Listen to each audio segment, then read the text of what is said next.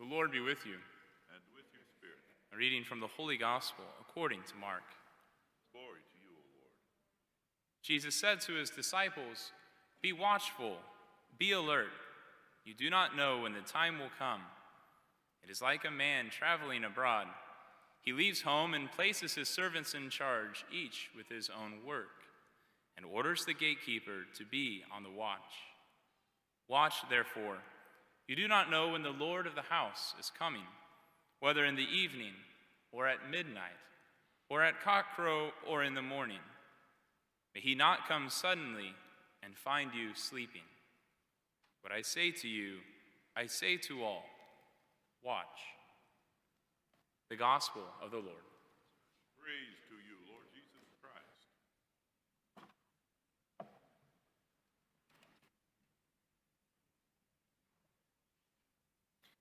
We've waited. We're a little anxious because we've been searching and we haven't seen anything like it. When the day finally comes and we all sit down, we see others getting excited because they've discovered what it was they were looking for. And we realize that as it gets down to the end, that nothing remains. We begin to be saddened. It's almost as if we were forgotten. We begin to doubt. Maybe we're even angry. Our dreams have been crushed, and we ask ourselves, why did I wait? Today marks the first of the new liturgical year, the first Sunday of Advent. And Advent, which means coming, reminds us that Christmas is around the corner. And with that comes the desire for gifts. But as Christians, we know that Advent also means that the Lord desires to come into our life, not simply to come as a memorial in that manger on Christmas morning, but to come into our hearts in a new way, to come and break into the staleness of our lives to enter intimately into our life. And as the church reminds us this first Sunday of Advent, to come also at the end of time. But I think as Christians, we can oftentimes identify ourselves with that child who asks for an expensive gift. And as the rest of the gifts are dealt out, they realize that their gift is nowhere to be found at that Christmas tree.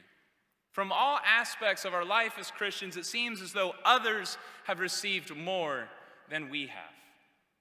Maybe we've asked the question, but it seems like the Lord hasn't truly come to answer it in our own life.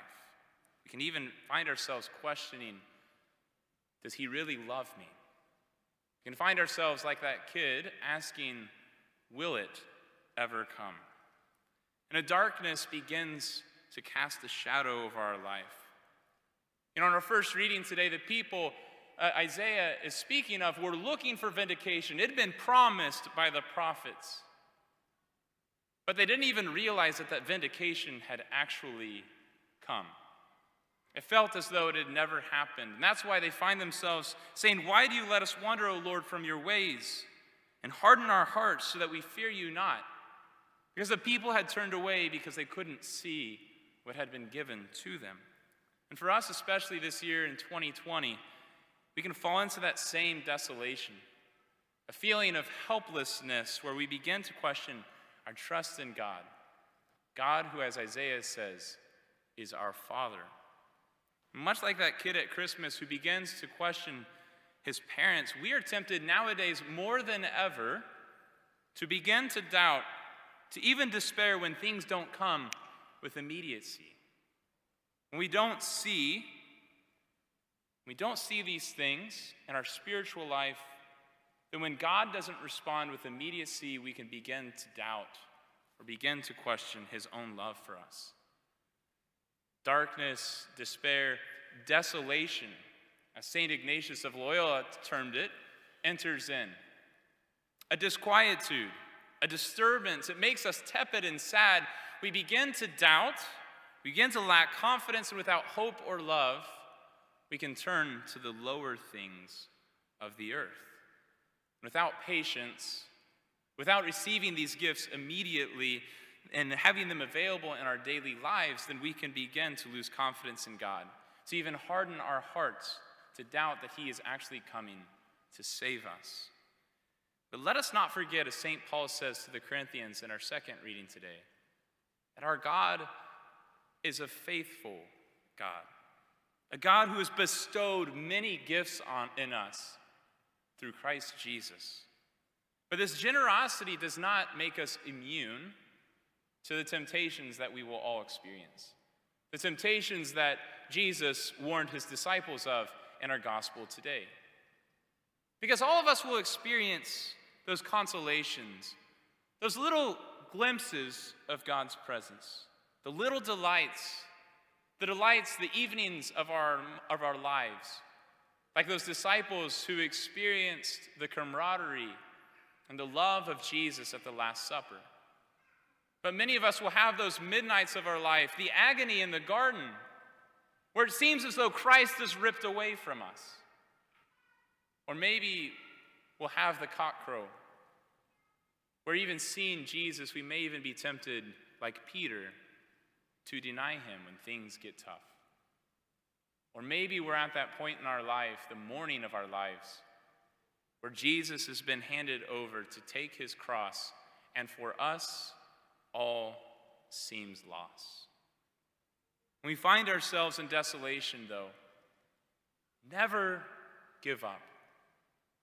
Because the life of Jesus, even the life of the beloved John the disciple who went all the way to the cross, shows us that even in the darkest moments of our life, those may actually be the ones where we are closest to Christ.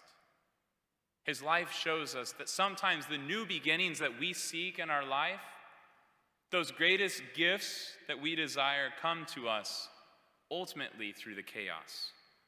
This Advent, our practical preparations will look different because of all that we're struggling with. And I propose that we take on Weight Watchers. Now, Ignatius does say that physical desolation can lead to spiritual desolation, but I speak of W A I T.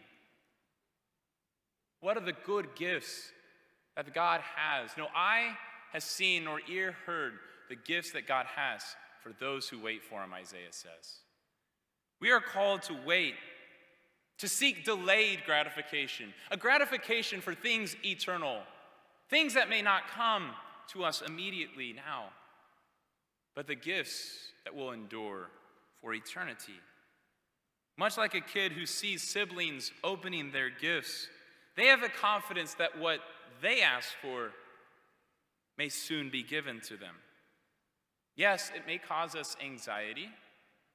It may cause us to question, to doubt, may make us uncertain, but we have to trust in God's faithfulness. This means that we have to keep praying even if it doesn't feel like it. That's Ignatius' number one rule. When things get dark, don't change, endure. You know, Garth Brooks even said, I thank God for unanswered prayers. Even though he may not answer, God truly cares for us. And he has a waiting around the corner not in the garage, but around the corner, He has waiting for us a gift far greater than we could have ever asked for. And finally, then, watch.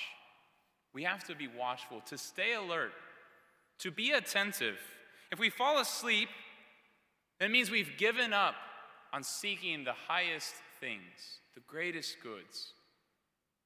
Translated differently, to fall asleep means to be lethargic and to be self indulgent. And if we fall into sin, if we've fallen asleep in our relationship with Christ, it doesn't mean that He won't come into our hearts. To seek a new beginning and the sacrament of confession is to open ourselves up to the delights that God has in store for us. Because we cannot forget, like the Israelites, our identity as sons and daughters of the beloved Father. Much like the people of Israel, God has not forgotten you. The more alert we are to God working in our life, then the easier it will be to see the little stocking stuffers He gives us, the little moments of grace, the little consolations He's giving us and desiring to give us here and now. Brothers and sisters, let us wait and watch this Advent. For the great vindication we seek is waiting for us, not in the garage, but in the manger of Bethlehem. If we keep our attention on the coming of Christ, then the anxiety, the uncertainty, the stress, the doubt, the anger that we experience now will not only dissipate, but it will help us to understand anew the faithfulness of our Father, who has given us every good gift that we need, and who desires to come to us this Advent and this Christmas to make it a great delight in our souls.